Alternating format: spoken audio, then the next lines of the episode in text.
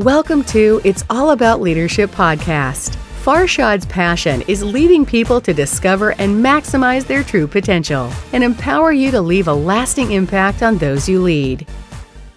Who is your mentor? I'm sure if you think about it, you can come up with so many names.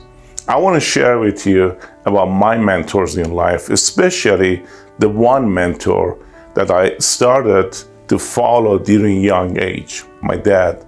Amazing man. Yes, I learned many things from my dad and I owe it to him. During young age, I was watching my dad, his work ethic.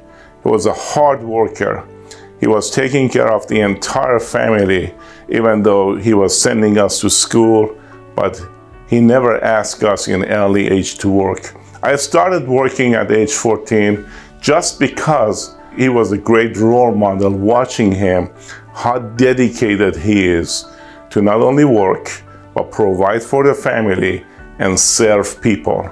So there are five lessons I learned from my dad I want to share with you. I learned how to treat people, especially the underprivileged people. He always had a giving hand. He always supported people. And that touched my heart in young age. My dad is dealing with cancer right now. Illness that is, is all over.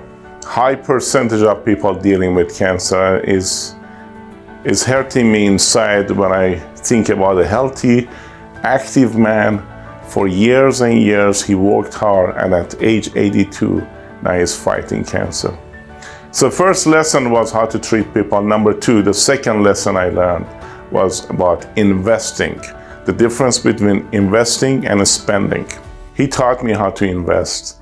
He taught me how to have cash flow and never rely on one cash flow. That was just amazing. At age 14, 15, I was learning how to invest my money rather than just spending. Number three, he taught me how to communicate with people with respect and with firmness, not only just communicate for sake of talking, but really standing up for what is right and communicating your heart. Number four, he taught me how to do my work, the work ethic. Yes, he said, treat your job like you are the owner, like you are the CEO of that business. And that made a difference in my life. Everything I have done in my life, I always felt that I'm the CEO because looking at him, he acted like he owns the business.